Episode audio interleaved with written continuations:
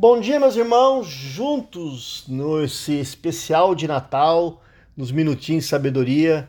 O tema dessa manhã é Jesus é semelhante a nós. E o texto está no livro de Mateus, capítulo 1, versículo 1, que diz: Livro da genealogia de Jesus Cristo, filho de Davi, filho de Abraão. Queridos, a Bíblia apresenta a genealogia de Jesus em duas perspectivas. Mateus apresenta Jesus como descendente de Abraão, Lucas, ele retrocede a sua linhagem até Adão. Nas duas genealogias, nós vemos pessoas más.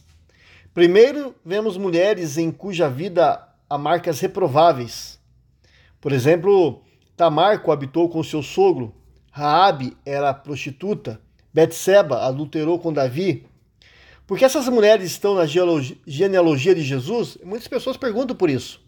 Elas estão para mostrar que o Filho de Deus se identifica com os pecadores, a quem ele veio salvar. E também, meus irmãos, ele vem a homens cuja vida há marcas, muitas vezes, de idolatria e pecado. Salomão, por causa de muitas mulheres, sucumbiu à idolatria, diz a Bíblia. Roboão fez um bezerro de ouro e levou o povo a desviar de Deus. Acás fechou a casa de Deus e encheu, e encheu Jerusalém de ídolos abomináveis. Manassés foi astrólogo, idólatra, feiticeiro. Queridos, irmãos, queridos irmãos na esteira é, da genealogia de Jesus, temos pessoas que nos deixam perplexos por sua rebeldia contra Deus.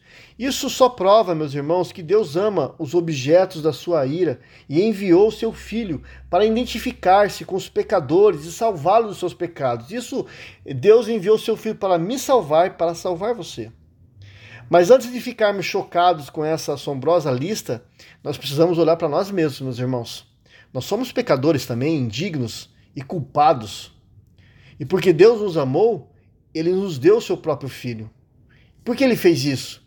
Ele fez por causa da sua graça, que é maior do que o nosso pecado. Jesus, meus irmãos, ele era Deus, mas ele se fez homem para que nós, homens, pudéssemos ter vida. Que Deus nos abençoe.